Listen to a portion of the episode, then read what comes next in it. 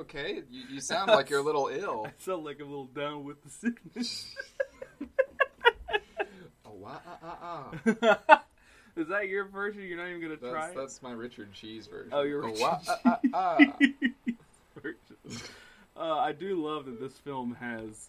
It doesn't even do the, the the actual version first. It does a lounge cover of "Down with the Sickness" and then ends halfway. Ha- ends with the song actual halfway song, through. Yeah. yeah. uh, Yeah, you don't even really. Do you even get the oh, wah, ah, ah, in the movie? uh, you do. You I do? think they edit the song in a way Oh, so that they they keep up. that, but they go they do the oh, wah, ah, ah, and then go straight into the chorus Yeah, okay. instead of like doing the whole like can you give it to me like the stuff like that. Yeah. Well, in, in case you don't know, this is uh, Odd Trilogies with Logan and Andy. I'm Logan Sowash. And I'm Andy Carr. And in this podcast, we take a trio of films, and whether they're tied by number, by thematic elements, or even by cast and crew, we take those three films and we talk about the good, the bad, and just the straight up weird surrounding them. And today, it's a it's a momentous occasion for us because it's our first time doing a different trilogy. Yeah, yeah. Our first step into a different, Yeah. a different series of movies. we went to the fun and easy Bill and Ted into what this is going to be the Yeah. next three weeks. Yeah, yeah. Uh, Bill and Ted, which was pretty much a guarantee at every entry that we'd have a good time, hmm and now, and now we're opening ourselves. Now we're truly down with the sickness as we Oh, go yeah. into the our latest trilogy, which we like to call The Rise of Snyder, because the uh, connective tissue to these three films is its director, which is Zack Snyder. mhm. The man behind Man of Steel, Batman v Superman, a lot of, I would say, controversial uh, modern day superhero films yeah.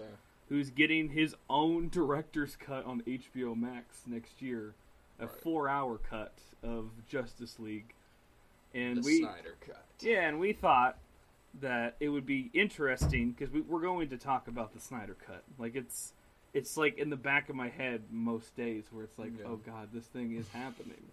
That day it- will come, That day will come. but it is not this day. So we thought it'd be interesting before we get to the Snyder Cut and before we even get to his DC films. It would be fun, albeit maybe just interesting to look through his filmography from top to bottom. Mhm. So that means the first film we're talking about today is 2004's Dawn of the Dead. Yeah. So Zack Snyder was handed the remake of Mhm. George A. Romero's Yes. 1970s classic. And we did something for this viewing that we're, we're not going to do often, but we wanted to do it for this one. We watched the Romero version right before we watched this version Yeah. because neither of us had seen the Romero version. Mhm. It's one of those films that, like, even if you have never seen the original, it's so iconic that most people who like horror just know it's a good movie. Yeah. But we thought, you know, it would be much more interesting to watch the original and then compare and contrast going into the next one, which is at the detriment to the remake. But we will get to that. Well, yeah, yeah, for sure. And uh, you know, and it, it's especially appropriate being that Snyder's filmography is so heavily comprised of adaptations or recreations of other people's work yeah, yeah, yeah. that I thought it would be really cool to. I mean, you know, it, it, he made Watchmen. It's not like we're going to read the whole Watchmen book right No. before we watch No, no, no, Watchmen for no. that episode. But you know, since I we, might, I might, honestly, yeah, because like, I haven't read I my mean, I've copy read, in it, a I've read it before, but I'm not going to reread it just for this. Yeah, But and that's also one of the most interesting things about Snyder as a director. He only has one film that is entirely his own. yeah, And even though it is his own, he has described it as like Alice in Wonderland with guns. so it's like it already he has like yeah, another he he do, he leaves, he It's wears a- his inspirations and influences on his sleeve, yeah. which is you know commendable to a degree, but at the same time could be nauseating Yeah. depending on what film you're watching. So we watched we watched the original Dawn of the Dead and Zack Snyder's Dawn of the Dead back to back. Mhm. Um, so we'll be you know naturally making a lot of comparisons and kind of analyzing them side by side. Obviously, the focal point of this episode is Snyder's Dawn of the Dead, but there will be a lot of references, I'm sure. Yeah, it's it's hard not to talk about the original because in case you need to be told, uh, the original is better in every way. Every like it's there's it's very jarring to a degree just going into the remake. Like I knew going into the remake, regardless if we actually watched the original or not, like this is not as good as Romero's version. But I did not understand how good Romero's version is. So when we go straight into Snyder's, which is just just uh, it's such an e- odd film in itself. Such a 2004 movie. yeah, it's uh, it's just as dated as the original Dawn of the Dead, but it's not in a fun way. No. Like I personally think Snyder's version of Dawn of the Dead is the most interesting and most fun to talk about when you talk about it on an elemental level, like when you deconstruct every single part of the film. Yeah, yeah, Because put together, it's not that interesting. But if you talk about what led to certain elements, the cinematography, the Mhm. type of zombies, the uh, just everything about this film just screams like the rise of the zombie film coming back in the 2000s and studios trying to capitalize on it because this movie was a hit don't look at the don't look at the box office yet i want to I want to play that later but uh the this film was a hit but it never got a sequel because I think it's pretty clear with this film that like the studio wanted one thing. They wanted a hit zombie film to capitalize on the fact that in 2002, 28 Days Later came out and was a hit and revitalized the zombie Yeah. genre, and they wanted something to kind of be a companion piece per se. And it's more of like a, uh, it's kind of a knockoff in a degree. like Yeah. it's, Yeah, it's kind of it. It almost feels more like a diet 28 days later than a yeah, Dawn of the Dead. it's it's a diet both. It's like Yeah. it's almost a diet everything. Well, Uh, the- and that's all. That's a whole Yeah. bag of problems all its own. The visual style is diet Michael Bay. yeah, The actual premise is a diet version of Romero's script, which he does get credit for. So they did use his script, I think, as Yeah. a like as a basis. Uh, but was the this script was written by who would later become Guardians of the Galaxy man himself, James Gunn. Yeah.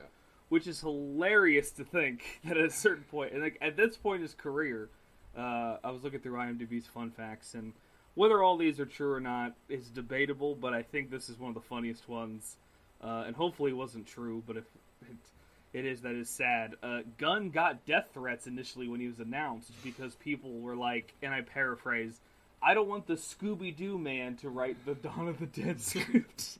Because at that time, that's what he was known for. Yeah. He wrote the script for the first live-action Scooby Doo, which was a gangbusters hit, yeah, and absurd. he went right into Dawn of the Dead. It was like his second big studio film, and there's so much in this film that is easy to talk about. But in terms of like, I guess the best way to be like, is it good? No, it's not. But it also isn't the worst thing in the world. It's just, I don't know. We talked about it last night. You said you were annoyed for the majority of the film. Yeah, I mean, it was not a film where I was like angry that I was put through it. I mean, may- maybe if I, you know, had was Mm-hmm. excited for the movie and like, you know, paid money for a ticket. Like if I was in 2004 going to the movies, big fan of Dawn of the Dead, and I'm like, oh, they're making a new one. Uh, I yeah, I for sure would have been pretty frustrated with it. But I guess, you know, knowing the context now, what 15 years, 16 years after this one, and 40 Yeah. some years after the uh, the 42. original. 42. 42 since the original film, which I think is definitely Universal knew what they were doing in terms of like, we want a film that looks like 28 Days Later and looks like something that Bay would kind of make. We want something that is probably cheap to make. And capitalizes on a iconic horror franchise. However, it's been long enough that most people who see this film have probably never seen the original Mhm. Dawn of the Dead, or have, but it's been years. Because like this was an era too where I think this was right before like I think they probably started doing like you know anniversary editions of the Dawn of the Dead once Yeah. this film came out and became such a hit. But yeah, it's just th- there is some very uh, sneaky ideas in here in terms of like this is in here solely because it is 2004 Yeah. and it needs to be in here. Like it's because in the original film there are four main characters. They're all well fleshed out. They're fantastic all around. And in this film, the remake has like twelve characters. Yeah, and most of them, They're paper half of thin. them aren't even named. Yeah. Well, no, that's the thing. Is like I think the majority of them are named. It's just like they have to cut around so much footage Yeah, that like because I think there's one character. There's like this ditzy blonde character who does who does have a name, and apparently Snyder loved her in the film and really liked her, but they had to cut around her because they had to cut down the film, and so she's barely in the film, Yeah, well, and you don't really get her name. She's one of those that's like weirdly suddenly kind of focused on late in the movie, but she Yeah. never really got an introduction. Yeah. like we see, uh, She gets a- Playboy Ty Burrell slamming her from the back, Uh, and that's like almost the first time we really Yeah, get she- she- focused on her. And then from that point on, she's she's a speaking character. yeah, that's and weird. it's like, wait, what? She shows up, and then she, during the montage sequence where that shows all of them hanging out in the mall, um, she gets like a sexy lingerie scene, and not even two scenes later in that montage, you just see Ty Burrell having sex with her on camera, yeah, like as he's filming them doing it, and it's like, who is this character? Why is she only relegated to this? And then you really don't find out. no, She gets a she gets a gnarly death, but that's only Oh, because again, there's 12 characters in this film. it's obvious they're going to kill most of them off by the end of it yeah, in gory, graphic ways because that's what this film was made for to be gory, graphic, intense, very easy popcorn fodder. It's not like Romero's film at No. all. Romero made a movie about zombies in order to talk about people. Yeah. And Zack Snyder made a zombie movie to make a cool zombie. Look how movie. cool the zombies are. They blew their heads blew off. It's kind of it's really cool. The zombies like- run now. Which you They know what? run. Yeah, which you know what is not a detriment to him. He did exactly what they wanted him to Yeah. do. They they Like- literally the producers wanted a version of the film more geared for younger audiences, Which makes who sense. had not seen the original. Which makes sense because like younger audiences, especially like when I saw this initially, you just you just get onto it because it's like, ooh, more zombie stuff. yeah, I'm down for this. And then like there's even a party that goes in your head like there's more character development, right? Like when you start to cr- question this film, you don't really think about the fact that like oh wait, there are prob- maybe there's more to this film than I didn't see recently. No, there's not. This is this is paper thin through and through. it's it's I think some of the most interesting aspects of this film are very similar to the Romero film where it's it's interesting because of the time it was made. But like with Romero, Romero's is very interesting in the beginning because in the beginning the pandemic, the apocalypse is already happening. But Mhm. people just do not believe it or they're just like it's bullshit. There's no way this is really getting to be as bad as it is. Yeah, Which very much feels like a post Vietnam like distrust Yeah. of the government. Yeah. Like there's no way. well, It's like these these these pieces of shit are lying to us. They're they're hiding something. While as in this one, it's post 9/11. So as soon as the apocalypse hits, it's a fucking mess, and everyone believes what they hear on TV. Well, yeah, and e- even even the progression of it is that much faster in the new one. Oh my much God, like yeah. 9/11, it's like you know, on a dime, the world flips Yeah. upside down, which was kind of like how it was after the World Trade Center attacks. It was like, oh, we saw it on the news, and then suddenly it was like, Yeah. we're we're going It to re- war, countries falling apart. it recontextualized every single part of a personal aspect of your life, as in the community's life, yeah, just the whole country's life. And then in this, this movie is not trying to say anything bad about the government. No. It's really not trying to say and It's not trying to be po- really that political savvy. There are some like religious Weird. aspects that are really weird and kind of feel like they're not really as they're not as satirical as Gunn probably anticipated them being. yeah, like the like the Uh, preacher preaching yeah. through the TV about Yeah, how what Yeah. like being gay is being gonna being make you a gay, having sex out of wedlock, uh, abortions. And, all like, of those are the reasons why this is happening. yeah. While as in the original film, it just was like, it's it's happening when when when hell is f- full up when hell is full, the dead walk the earth. Like that's Yeah. basically all you get. In the original film too, there's this idea of like, why are these zombies so like why are they coming after us? And they and Ken Foree's Peter, who in the original film is the fucking star of the show. He Yeah, is incredible in that film. He basically says like they're not after us. I think they're just here at the mall because of instinct, of memory. Yeah, because that's It what was- they did when they were alive. Yeah, it was a part of their life, and at that time, he says this place was important to them. yeah, it was important to like- them. Which is yeah. again, you know, you know, Romero wasn't really that uh, subtle when it came to his uh, thematic elements of like, and the the ideas of consumerism and how bad it can be He's- and kind yeah. of. he's not subtle, but he is very coherent. Oh no, Romero's Romero's a good director. Yeah. Like I love his stuff, but uh, in Snyder's version, it's basically it's straightforward. They're looking for people to eat because they're just mindless zombies. Yeah, You don't feel sad about the zombies or the fact that they used to be people. They're monsters now. We have no time to think about that. yeah, So you get a version of the film that is just a bare bones, kind of just an opposite of what Romero was trying to do, but at the same Yeah. time, that wasn't the intention. The, the intention wasn't to say "fuck you, Romero," I'm doing this again. The the, the intention was basically to make an easy, straightforward Dawn of the Dead for a post 9/11 Yeah. America. In, in an era that where it's like the zombie movies were just growing and growing, so it would be stupid not to capitalize on it, and Mhm. it makes sense. And again, I completely understand why this movie was a hit at its time. I understand if there's people out there who are listening who like this film. I get it. There are when it comes to gore, when it comes to effects, it's really good. It's it's you know bloody and gory and has like some fun moments.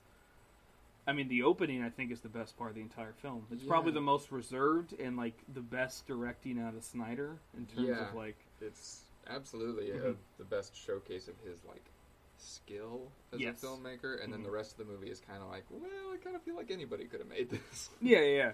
yeah. anybody who you know who Yeah. was directing in 2004. because the original film is about two hours seven minutes. The theatrical cut is an hour forty. Well, the of, direct, of the new of the remake. of the remake, yeah. Yeah. The remake has two different versions. We watched the director's cut because it was ten more minutes, and you honestly can't really tell the difference. Honestly, between it the still two- felt hacked to the bone. It does, me. it does. I was think it like, is. There It is- has yeah. to be more here. Yeah. Uh, it's it is definitely hacked to the bone for Yeah. sure. I mean, it's especially since I think I also saw on IMDb that like Universal slashed their budget Oh, yeah, like a lot like a lot because I think there was a there was another zombie film that came out in 2003 while they were shooting and it just didn't do well. It was called House of the Dead. It was the Uwe Boll uh, video game film, which is absolute dog shit. But so they were scared like if you don't if you don't if this doesn't work, it's we don't want to get screwed over, but it it does and so like this film was made very cheap, especially for like the 2000s. Like I don't even know if this is considered mid tier per se. Maybe it is mid tier, Uh. kind of uh, blockbuster ish. Um, but at the same time, what's really interesting about it is the fact that like it just it takes from the original film and just puts it on a breakneck pace Yeah. and like hits the same beats. It hits the same It- beats as the first film. It's just Well, not at all as of. good. Kind of. It, Yeah. It, they. It's the same premise. It's these Yeah. kind of separate people get kind of, or they, you know, set up camp in a mall together. Yeah.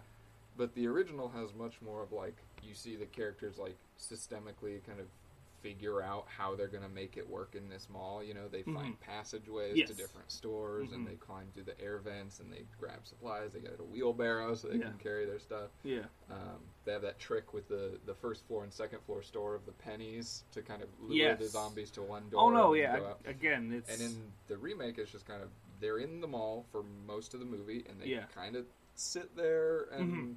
Get killed off or get Yeah. mad at each other, Yeah. and then they try and break out. It- and it- there's not a lot of like, there's not like a really a journey they're on. Oh, no, it's just sure. kind of they're Yeah. they're there yeah, It's and they have to get out. they they take the beats in terms of like they they take there there are four main characters, I guess four prominent characters in the remake, but they're nowhere near as developed yeah, or as interesting as in the original. In the original, the four main characters were a news producer named Fran, a pilot named Steven, who was dating Fran at the time, Mhm. and two cops who were totally not gay for each other, Roger and Peter. Who uh, God, I say that a be- good bromance. I was gonna say I say that because there are a lot of gay undertones between them, but it, it's not a bad thing. They have a great rapport. Well, it's works not really very well. overt either. It's Yeah. like you you can honestly watch it and see Mhm. it whether okay these guys are like suddenly best friends or like these guys are kind of Yeah. into each other. Yeah. Either way, it works. It works really well, well. And in the remake, the four main characters are Anna, the nurse, who we start the film with, who has this great opening sequence where you see her at a hospital the day before everything go- hits the fan, Mm-hmm. and you see all these people basically being like, uh, she's looking for a patient that like I think was at a bar and it was in a bar fight, and he's like, oh, where is he? He's like, he's probably in ICU, and she's like, he's in the ICU for like a bite. And then when she's leaving, you see other people who have bite marks on their necks Yeah. She sees a paramedic that like almost feels very Romero esque how slow he's coming up, but he's just tired.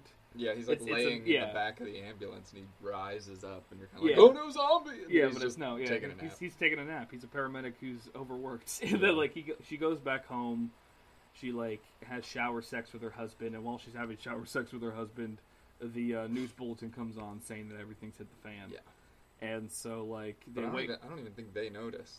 No, they don't. Yeah. They go to sleep and then they wake up and then I think what's it's their daughter or the Mm, girl yeah. the girl next door shows up in their bedroom with like her lips ripped off like she's got Mhm. like these hardcore like Yeah, she's zombie zombie uh, She yeah, she looks like a Walking Dead zombie. yeah she's got some zombie chompers on her Yeah. and then she eats Anna's uh, husband who turns into a zombie immediately which is also different from the Romero version the Romero version when someone gets bit it takes about Takes at forever. least three days to kind of like if you're not Yeah. fighting it I think Peter says like he's seen them. It take about three days or so, Yeah, well, I think it's depending also on how how much they've been bitten. yeah how severe the injury is, and like Yeah. I imagine probably if you want to break it down, how close they are to like a major you Yeah. know, artery or something. And in this version, they're ver- like they don't really describe it per se, but uh, visually it, it seems pretty clear that if you get bit, it's like in a few hours.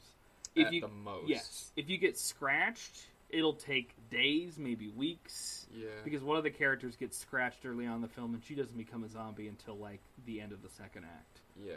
It and is. It's kind of. It's pretty inconsistent. Yeah, it is. I mean, it, that's the thing too. Is like the film is not trying to uh, set up any kind of rules. Besides, the only rules that they set up are the easy ones: aim for the head, Yeah, aim for blow, the. blow their heads off, and if they get bit, they're going to turn into a zombie, probably near Yeah. close to immediate. And so this opening, Anna runs away from her own house. She walks outside in her suburban lifestyle, which just feels like a post 9/11 imagery. Oh, yeah, yeah. She sees her neighbors turning on each other. She sees like cars running over neighbors. She sees Houses going up in flames. flames. Yeah, she sees. And then in the distance, you see the skyline of the city going up in Yeah. flames. it's probably like, the oh, best. okay. It's probably the best moment in the score where the music swells and like the dread and despair enhances Yeah. as Anna realizes that the world is ending Yeah, it's and a, it's, she's gonna have to figure out what to do from here. it's and, a real like disaster movie moment. yeah. It's like And everything's so gone and to she crap. and she gets away. Uh, she accidentally drives into a ditch, and then we get an opening sequence. You know, that is just it. It just I don't I don't want to go into too much detail, but like it just feels so post 9/11. Yeah, it is. The uh, the using the Islamic prayer as if it's like uh, Gosh, horrifyingly scary, even though it has Yeah. nothing to do. yeah the like- opening credits start with the Islamic I, prayer. it's so weird. like a group know, of people. And like it's so weird too because like uh, apparently Gunn talks about it at one point. He said like in his version of the of the script, it wasn't supposed to be a virus. In his head, he always thought of it as like supernatural, like a vampire Oh, okay, bite.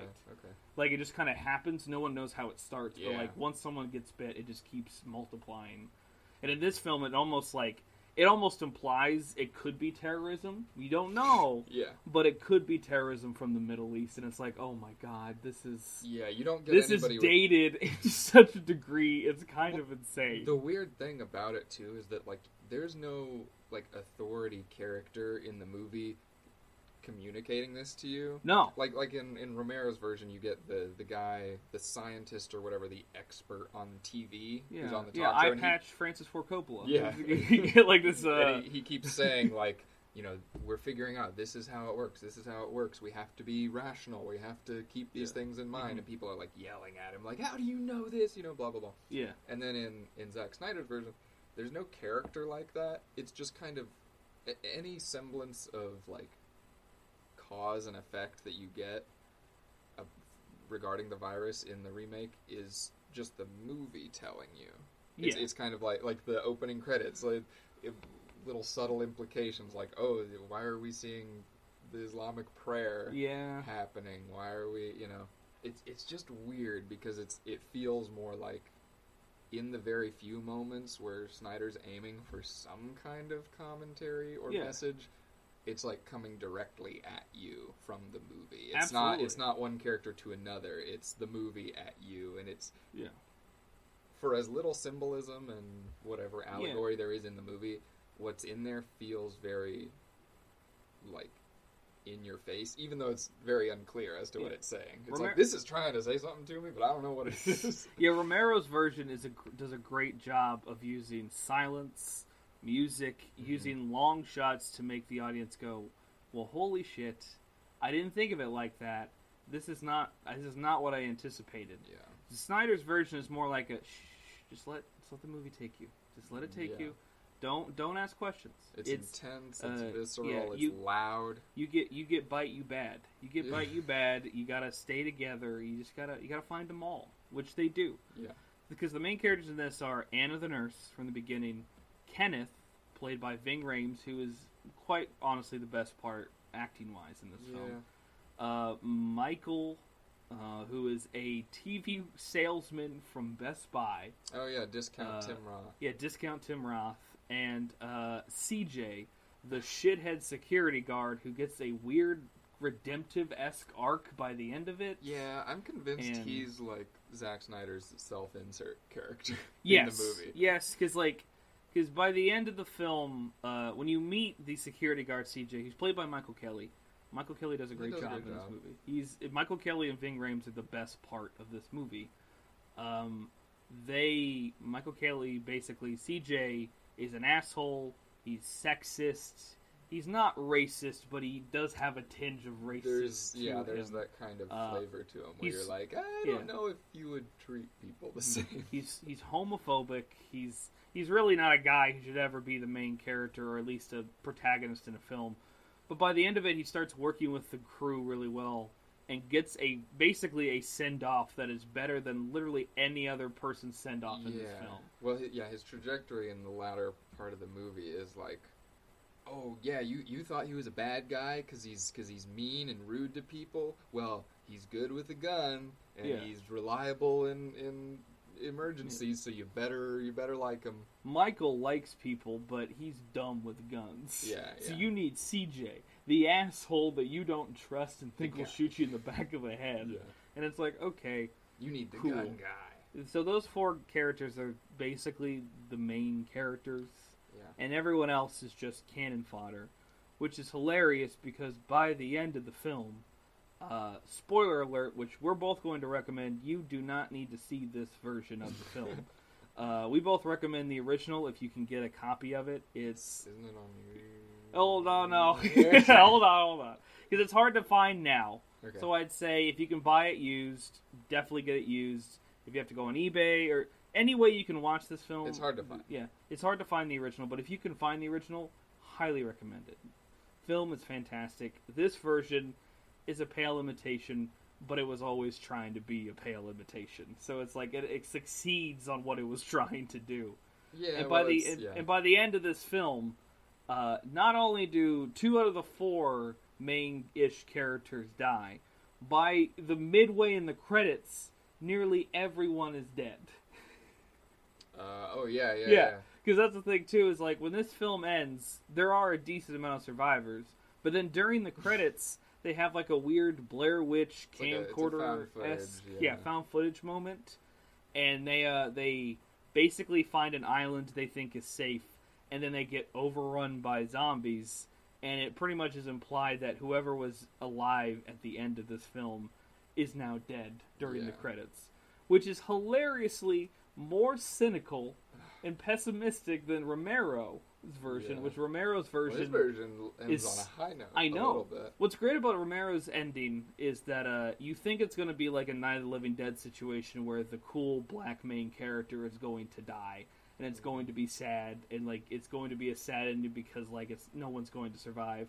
But then it subverts it, and then you get a nice ending that's very hopeful. It's not saying that they're going to be okay per se, but it's saying that they're trying, Yeah. and that means something Which is yeah. so much better than like which is which is not as which again I love the Night of the Living Dead ending, but I do love that his sequel is basically Kind ending on a higher note, being Yeah. like, okay, I I was I was quite cynical last time.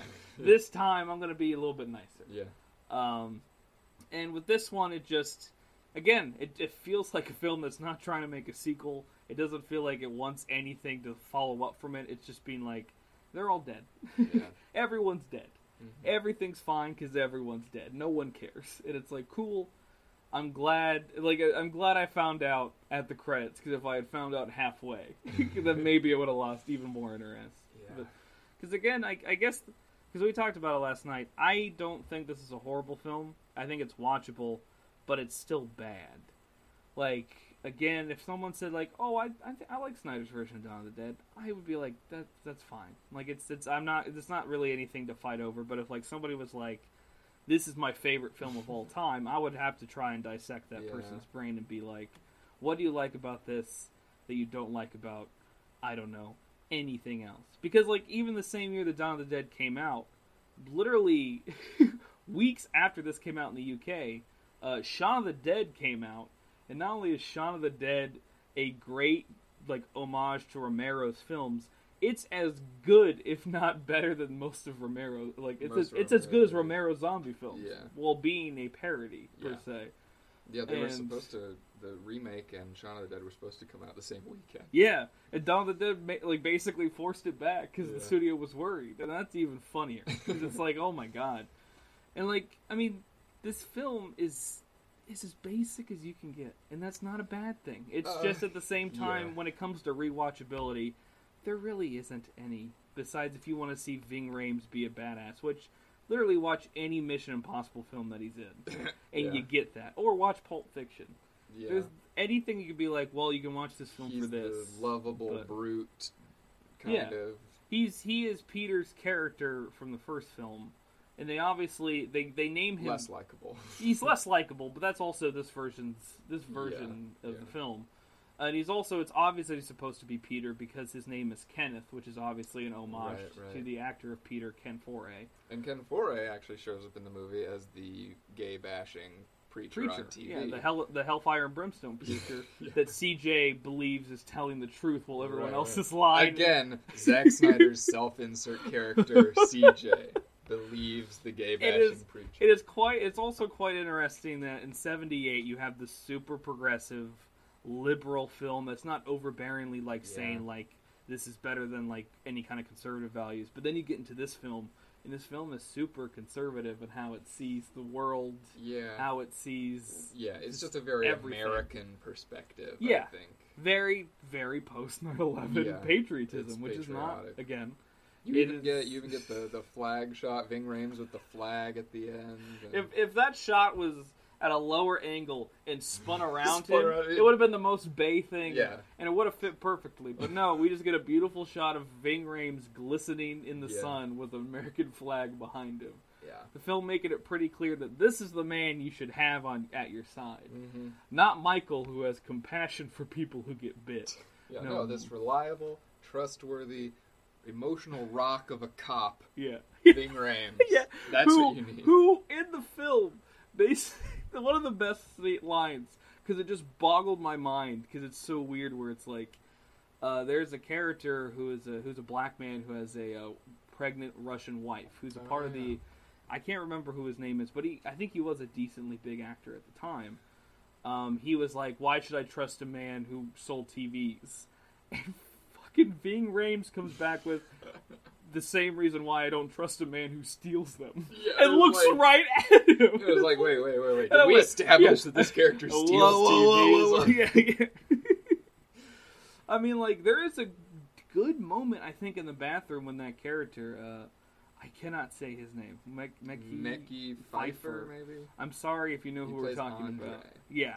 But, like, there's a. Mickey. He was in. Oh, yeah, he's in 8 Mile. Yeah, That's where I've seen him in. Yeah, he's, uh, he's Oh, future. He's, in, he's He's an an ER. ER. He's an ER too. years. Yeah. He.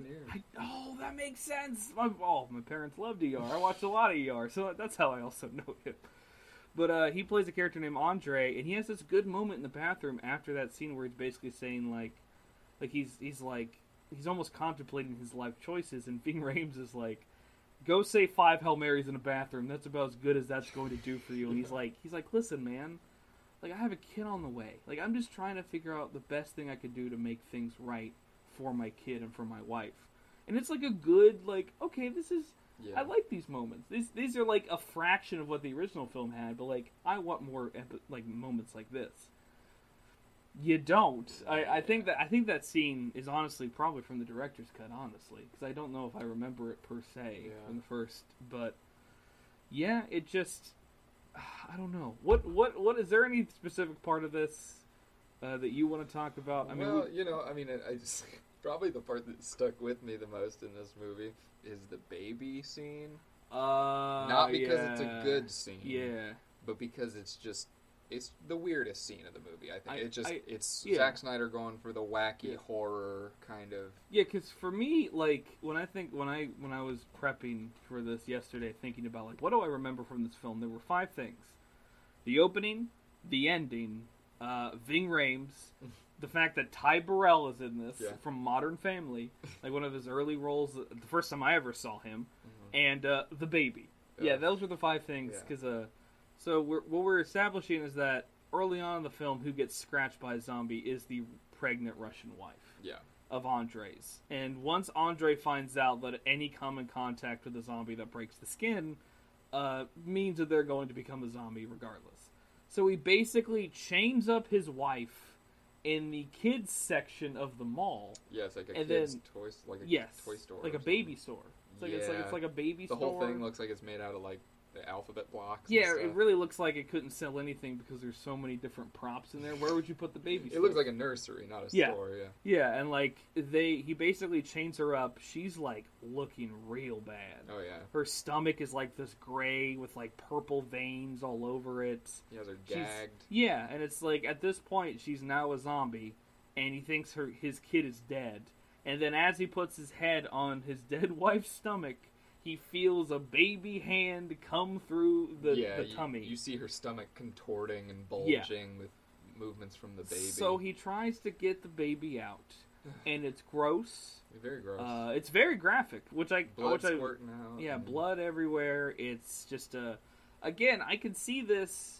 That is a that is a fun idea that It's I can a see. scene that could be Yeah. kind of morbidly interesting in a Yeah. better movie. like But that. in, honestly- in this it's just Yeah. kind of gross and Uh-huh. weird. and why is this here? And in all honesty, I can see this as a James Gunn idea that is done so much better in the script. Yeah. Because like, if there's Which- one thing that this remake has, there are some good ideas in this remake that you can tell in the script that they're doing. It's just that whether it's Snyder, whether it's the producers, or a mix of both, they're of- just not interested in trying to look at the satirical angle of that, or like the more interesting aspects of that yeah, stuff. it just It's gets boiled out into Yeah. kind of oh, let's look at the bullet points of what Gunn wrote for Yeah. us. Uh, okay, plot point here. Okay, we gotta have the baby scene. Yeah, a zombie okay, baby. ba- baby, baby comes out. We Cool. need a zombie birthing scene. So not only do we get a zombie baby, we see how that zombie baby gets birthed, and it's graphic. And Yeah. when you see the zombie baby, it is because I remember as a kid, like when it got to that point, I was genuinely like, I don't like this. I don't want to see that baby. I'm freaked out. So I could see people in theaters probably like they probably screamed when they pulled Yeah. back and you see that it's a zombie baby. It is But- the, the scene is gross, I guess, in, Yes. effect, in an effective way, but it's also as gross as it, and morbid as it is. It's also just like it's hokey. Yeah, I feel like because it, it it's not.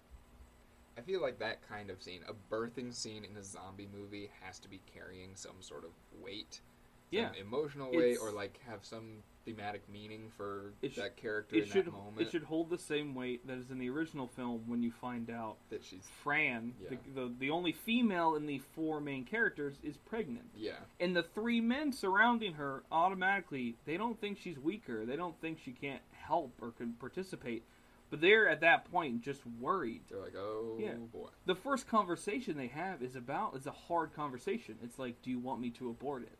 yeah Because it's like again, bringing a baby into a zombie world is fucked up. yeah And I think in Gunn's in Gunn's version, I can see like here we're gonna show like why the Why aftermath it's- of like bringing in a baby in this world at the worst case scenario, which is your baby becomes a zombie at birth. Yeah, but And then it's- then it yeah, but there's nothing really done with it. It's No. just kind of a scene that happens and Yeah, then it's, it's- over, it's and then an- it's, it's- like, oh, okay, piece. we just had a zombie baby Yeah. scene. It's it's a little it's a tiny set piece. It's a it's a lower budget set piece. Like Yeah. most of most of this film can be brought can be put into like set piece chunks. It's like that that scene in particular, but several scenes throughout the movie are like, you know, if you're going through a haunted house or like a Yes. haunted exhibit, and you Mhm. get to the section where it's like, oh, we're in a hospital now. Oh, yeah. somebody's having surgery, and then you sit Yeah. there and watch it, and it's really gross, and then you move on to the next part. That's what the baby scene is. It's yeah. oh, zombie baby. Oh, All right, yeah. next scene. And There's also a part where like the the power goes out, so they have to go into like the parking garage basement, and like there's this whole section where like zombies just start coming out of nowhere. Mhm. There's a cool amputee zombie that shows up, but it doesn't make any sense as to how you didn't hear him before because he's he's climbing on pipes. Yeah, he's Like- a legless zombie who just Mhm. drops from the ceiling. Yeah. I think. He does. He no. He like yeah. He is climbing like a, a, a kid on a monkey bar on these pipes, Yeah. and then he falls on one of the uh, the shitty uh, security guards. Bart, I think is his name. Bart. Because there's three security guards. There's CJ, who's an asshole, and you know we've already discussed all the, his his whole thing. There's Mhm. Bart, who's not redemptive, non-redeemable. He is just a dumb piece of shit Yeah. who like has one of the funniest lines in the film. Where like early on in the film, he's like, "Oh, you remember that chick from Dairy Queen? I was gonna bang her tonight." And like the other security guard is like, "You do you understand that like everyone you love is dead? Like Yeah. your mom, your brother, that fat chick from Dairy Queen. Like all these people are dead now." And then Bart, without any hesitation, goes, "Yeah." That sucks too, and that's all he does. And That's it's the like, end of the scene. yeah, it's like in in the first film, like oh my god, in the first film there is a scene where Peter is like waiting for like a zombie from behind a door to come out, and he Mhm. finds out there are kids behind the door, and it's such a profound, like just a heart wrenching scene when you see Peter have to mow down these kids, Mhm. and then Peter for like a decent minute just stands there in silence and Mhm. goes like, "Fuck." like there's actual weight to killing these zombies because they used to be people. Not in not in the remake. Yeah. In the remake, it's almost like, oh, so this is where the worst part of The Walking Dead comes from, where they just all shoot headshots, and Yeah. there's no like contemplation about like, there's just it's it's, it's just one of the those faceless enemy kind of. Yeah, they're monsters. They they used to be humans, but that doesn't matter anymore. Right. Who cares the, about the, the only yeah. time that dynamic is ever called into question is when a main character starts to become a zombie and Yes. they're like, "Oh, we have to kill her." Yeah. There's one scene in particular where like they bring in this guy. He's a really sweet older man who has a daughter, and he got bit in the, on the hand. Mm. And Michael basically like well basically Anna tells Michael like I've seen this happen. I've seen a bite and up close and personal. He's going to go. And so Michael immediately just says like well we, we have to kill him then. And then for some reason, for some reason I don't understand, Anna decides to go against Michael and call him a monster, even though Michael wants to be just wants it to be quick and easy and just like Yeah. respectable. Well, and she was the one who pointed out Yeah. the the issue in the first place. Yeah, so it's like he's like, "What are you gonna do, it, Michael? You're gonna kill him in front of his daughter?" And I'm like, "Anna, what are you Why- doing? yeah, why are you of making him the into the bad guy?" Yeah, and you're like, "Stop it, Anna, stop it! You told him this." Yeah. like later on he's he, like the the guy who got bit he's like is it that bad and anna's like i don't know and then michael goes she's lying like he like michael's like he's like why are you doing this Yeah. like i want this man to have a death that is respectable and he can choose the way he wants to go out Yeah. rather than become one of those things Mm-hmm. like it's like it's like an earlier version and a shittier version of like in the first season of The Walking Dead. There's that one character who starts digging ditches because he got bit, and he starts going down this like harrowing path. And by the end, I think of the second to last episode, they just leave him on a tree with a gun and let him take himself if he wants to, or if he Oh, wants to become a zombie.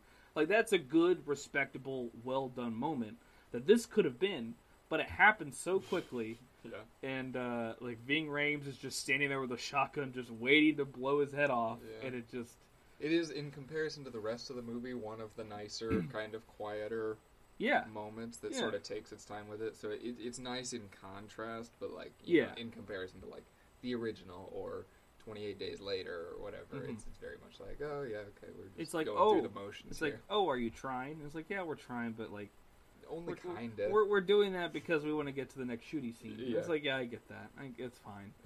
it's it's whatever. It's it's one of those things where this movie.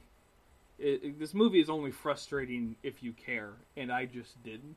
like that's one of the reasons why I would say this isn't the worst film, the worst zombie film ever, or at least that mm. bad of a film. Because like, for me personally, it ha- if it was really that bad, I would be more pissed off. But by the end of the film, I was just like, yeah it's it's the remake of Dawn of the Dead. It's gonna it's gonna die, and no one's gonna care that it ever existed because it really has nothing to say. yeah there, there are certainly than- yeah the, having nothing to say is kind of what kills it for me, but also what prevents it from being like more offensive or angering. Yeah. is that it's just yeah. kind of there as a Yeah. popcorn Yeah. horror movie. it's it's And- it's only annoying if you know where it came from. Like Yeah. if you know like the roots of this film was something so genuinely well done right.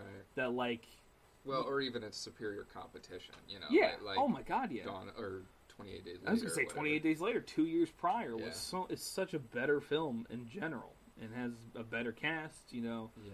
or better performances. I mean, the cast in here is good. They do well with what they're given. It's just not given They're much. not giving much. That's the Um, thing too is like I remember when I first saw the when I initially saw it uh, years ago, probably when it was initially on DVD. Uh, I liked Michael. I like Mhm. I like who Michael is supposed to be, but like now that I've seen who Michael is supposed to be a uh, a, a version of, well, he's basically Steven.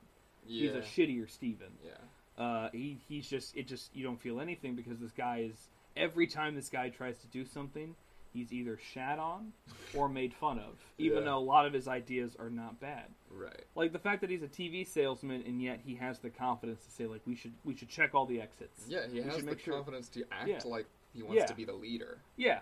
Which, and you know is ballsy, but like yeah, it's it's also just a shame too that like he can't get too emotional or maybe his accent will come out more. yeah, his, his accent bleeds through a lot, it, which is Yeah. kind of in the first place what made me think of Tim Roth. Because Yeah. I've seen Tim Roth in movies, and I love Tim Roth, but I've seen Yeah, plenty of Tim movies where he's great. doing an, an accent that's not his own, and uh, you, You- can you- see it bleeding through. But yeah, Michael's actor is constantly kind of faltering on his American Oh. accent. it's just uh well is that is there anything else we want to talk about with the film or do we want to go into Um, like box office stuff and like more fun facts Yeah, I mean, I guess my my only kind of closing remark on the movie itself would be uh, there are definitely more intellectually offensive movies out there, um, even in Snyder's filmography, Yes. especially in Snyder's. i guess that's another reason why because we when we watched it last night we had a friend with us who was just bashing it saying it was horrible and just was like Yeah. just so bad and but like i can't i personally can't feel that way because i know that there are actually worse films in his filmography Yeah, that are that are more offensive well, yeah, personally, and, and personally to me.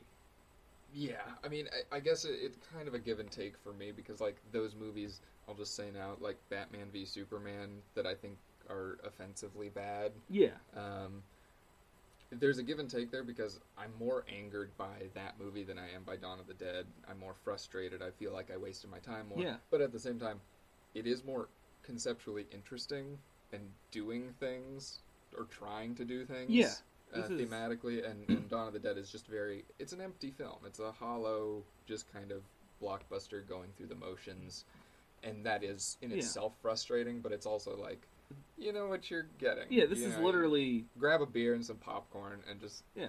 be This done is- with it. This is the White Castle of zombie films in the 2000s. yeah. When you get when you get this film, you know exactly what you're getting. Mm-hmm. Like you're not you're not even really anticipating more or less than what you're getting with this movie. Like if anything, since we're doing this because of Snyder himself, what this film shows is that Snyder can take the notes and the ideas from scripts and what producers want and come out with a film that's exactly what they want. Yeah. Like Snyder is a capable, competent director that is shown in this film, and also a successful one. Because we're going to transition into box office, baby. All right, Andy, you saw how much was this movie made on? uh, 28 million. It was I 28 believe. million. Yeah. how much do you think this movie made? Don't look at how much. Um, I'm gonna like domestically. Like overall. Do- oh, okay, worldwide. I don't know. Uh, hundred. God damn, you were for someone who says you're not good at guessing. Oh. It's a little over 102. Okay, Like worldwide, it made 102 million. quadrupled its budget. It was in theaters for nearly three months, from Jeez. from March to June, apparently. Huh. And like it made its it made its its base budget back in its first weekend, Oh wow. and then like it just kept. I think it makes a little over twice as much domestically, and then just makes about as much, if not a little bit more, worldwide. I mean, it's And yeah, it's- it's perfect timing. It's riding Yeah. the new the new zombie craze of the mid two thousands or early two thousands. Yeah, and it's, it- it's even doing the like the yeah, the 28 days later style of zombies like they're fast now Mhm. and they scream and they're they're aggressive also, another tidbit is in the be- during the shower sex scene with Anna and her husband. There's a Subaru commercial that shows up right Oh, before the news bulletin. Who do you think directed that? Snyder. Yeah, that was a Snyder commercial. That was a because again, very similar to Bay. Snyder was a big music video commercial guy, Yeah. and of, of course, if you're like that, and this is your directorial debut, you want a film that does this well. Because from this point forward, this is the only Snyder film that doesn't look like Snyder in some way. Yeah, it's very So- much kind of pre-Snyder aesthetic Yeah. that we associate with all of his movies. The amount of slow mo in this film is uh, like reserved There's a couple to shots, a degree, but, but, it's, it's it's not as crazy as it'll ultimately get. yeah. yeah. But uh, yeah, so this film was made on like 26, 28 million, million made a hundred plus million overall. So it made its money back. It did exactly what Universal wanted. It it kept building because like from this point forward, you get like in a few years, I think in three years, you get Zombieland. Yeah. And a few, and two years after that, you get The Walking Dead, which Mhm. blows up even more. You get You 28 Days sequel, or was that 2004 as well? No, the, that was uh, 2008. weeks. It was Oh, 20 that weeks was- okay. with Rose Byrne and Jeremy Renner. Jeremy Renner. Yeah. I think that's how Jeremy Renner probably got the Hurt Locker. Yeah, and then like when you think the when you think the the craze might be dead, World War Z comes in. Oh yeah. Nearly, I think, almost ten years after the Dawn of the Dead Yeah. remake, and makes 200, 300 million worldwide. It Yeah. makes so much money. For some reason, I was thinking, didn't that one though kind of spell the the spell out the fatigue of zombie movies? It- there was it- something well, about like- that, like they were thinking it would do better, or it didn't get received well critically. It, it didn't do. Yeah, well, it's not a good movie. Well, I know, I, I saw it, and it was it's Yeah, very too. mediocre. Yeah, it, it just like But- I, I think at that time it was like I think I remember thinking when it came out, I was like, Yeah. okay, well, zombie movies are. done I think that was the last huge one. Yeah, that the was last- that was the last that Brad was Pitt. yeah that was the big bang of zombies in like the early 2010s when it would kind of flounder for a bit because I think that's when Walking Dead got bad, pretty bad around Yeah. that time too. And That would have been late high school. all right, let's let's do some fun facts because Okay. this this movie is more fun when you talk about Honestly, everything around it and then also just the silly stuff. Uh, first fun fact: I don't even have to look at this. Look at my thing. Well, f- well let's do it with this. The young security guard, uh, his name was Terry. He was played by Kevin Zegers. We both were like, "Who is this guy?" Oh yeah. Uh, he is the kid from Air Bud. Yeah. Okay. He's the kid from the first three Air Buds. Okay. Uh, Josh Framm, I think is what his kid name. Yeah. So that was like, oh, it's that guy. Yeah. so that was funny. Uh, Snyder shot this film chronologically. Yeah. And do you know why he did that? No. Because he didn't know you're not supposed to do that. so, That's amazing. so let me. Uh, so for most films, uh, you can shoot chronologically, but usually you shoot Like what? Yeah, you you basically plan out what the best time is for. Like, what's the first shot you should do? What's it cheaper for this? Like, you plan it out. Snyder Right. just assumed, oh, page one, that should be day one of production. Yeah. So they shot every scene back to back to back, and he didn't know you're not that. That's not like the Well, yeah, because normally standard. you're like, yeah, you're juggling actor schedules and budgeting and weather and everything, and he's just like, nah, I guess we'll just do it. like, I don't know. Oh, man. that's Thi- even- that's this- just fun. That's just That so is- funny. That is funny, but it, it's so clear in that this movie is like, I mean, really, I guess it's Zack Snyder's only really the only time he really is just trying to prove himself as a feature filmmaker. yeah, It's the yeah. only one that feels like okay, he's just making this the way he's supposed to make it, and the the rest of his movies are all this is what I want This to is do. what Snyder wants to do. He's yeah, like, yeah, this is my vision. I've I've done the studio per se film. Now I'm going to Yeah. do the studio film that I want to yeah, do. And now like, I get the money and I can Yeah. do what I want. Uh, this is one of the only films that isn't done by WB. This is a Oh, yeah. Universal film. Yeah. Most of his films are through WB. I don't know what the other one is. It might it might be Sucker Punch or Guardians of Ga'Hoole. Maybe the other one that's not WB. Oh, Uh, probably Sucker Punch. I don't know. Um, let's see what we got. Oh, we also didn't we didn't talk about it, but it's also very funny. There's two big music decisions that are made in this film. That's quite funny. Like Oh, there is yeah. a like they they do use "Down with the Sickness" by Disturbed at the end, which honestly perfectly captures the era in this film. yeah, it's that But- nihilistic, Yeah. gritty ending. you But uh, he uses early on in the film the opening. He uses uh, when the when the man yeah the man come around by Johnny Cash. yeah, which I don't actually hate that interpretation No. of. no. Uh, and he also uses a jazzy cover by Richard Cheese of Disturbed's Down with the Sickness. Yeah.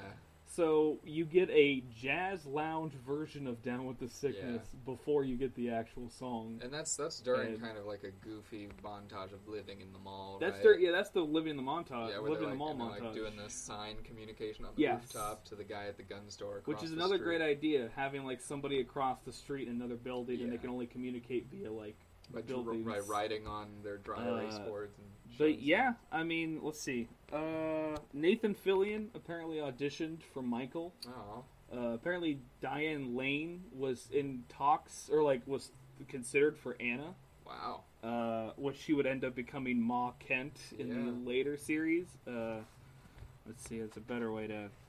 Oh yeah, there's a lot of references to the original in There this. are, yeah. uh, we have Ken Foree, we have the the actor who plays Roger, we have Tom Savini, which is Mm-hmm. Yeah. almost back to back to back. These Yeah, they're all right toward the beginning. Yeah. Which I guess is Uh, kind of getting people on board, I guess. I don't know. If you're Yeah. into the original. Yeah, we also have. Uh, I mean, our friend called it the, the the helicopter from the original film shows Yeah. up At the very for like a split second. Presumably it's like a news helicopter yeah, it's it's a news helicopter with the same exact color palette Yeah. and the color design. So obviously it's that one. And uh, uh, oh, the the trucks that in the original Peter and Roger. Roger, yeah, Yeah, Peter and two Roger drive. yeah. uh, they're driving trucks to like get supplies and block the Yeah. doors and stuff. They those trucks, or Yeah. that that company of trucks shows Yes. back up. Yeah. it's like this BP transport. I think my favorite reference that I saw that I think is really cool is uh, one of the stores in the mall is called Gaylen Ross.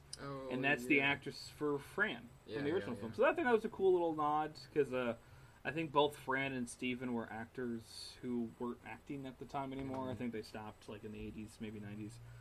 Um, let's see, what else do I got here?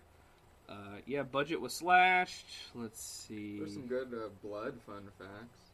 Um, Yes. they they used like three or four different colors of blood to indicate like human, fresh zombie, old zombie, been a zombie for a long time. So Yes. like like bright red Yeah. blood was used for like humans, and then like a slightly darker red was used for like people who just turned into zombies, and then like you have this black oily blood yeah, that was used in the squibs for it like was full on zombies. it was some good shit. It was And- it was it was that was that was again the, the effects in this film are great. Like they they, they Yeah, do they- exactly they what work. they're what they're supposed to, especially for such a low budget.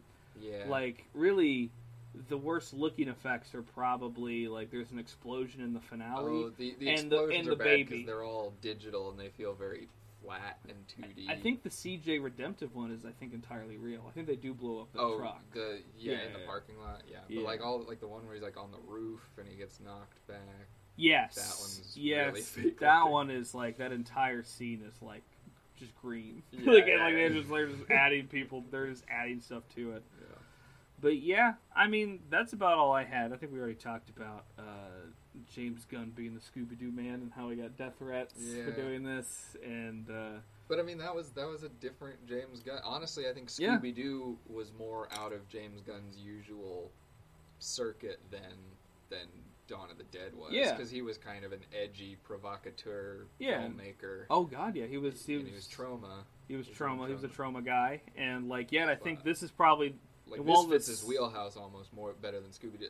Scooby Doo is a better movie, I think, but yes, no, I agree with that. but I Oh, think this absolutely. was more uh, more apt or like more in line with what Gunn yeah, doing well, because I think with Gunn's version of the first live-action Scooby-Doo film, it was like more of a closer R-rated, almost parody satire, yeah, of, which is still kind like of dark parody, which is still kind of there in the initial film, but it's now bit. sillier. yeah. But uh, yeah, this this is uh, 2004's Dawn of the Dead with Zack Snyder.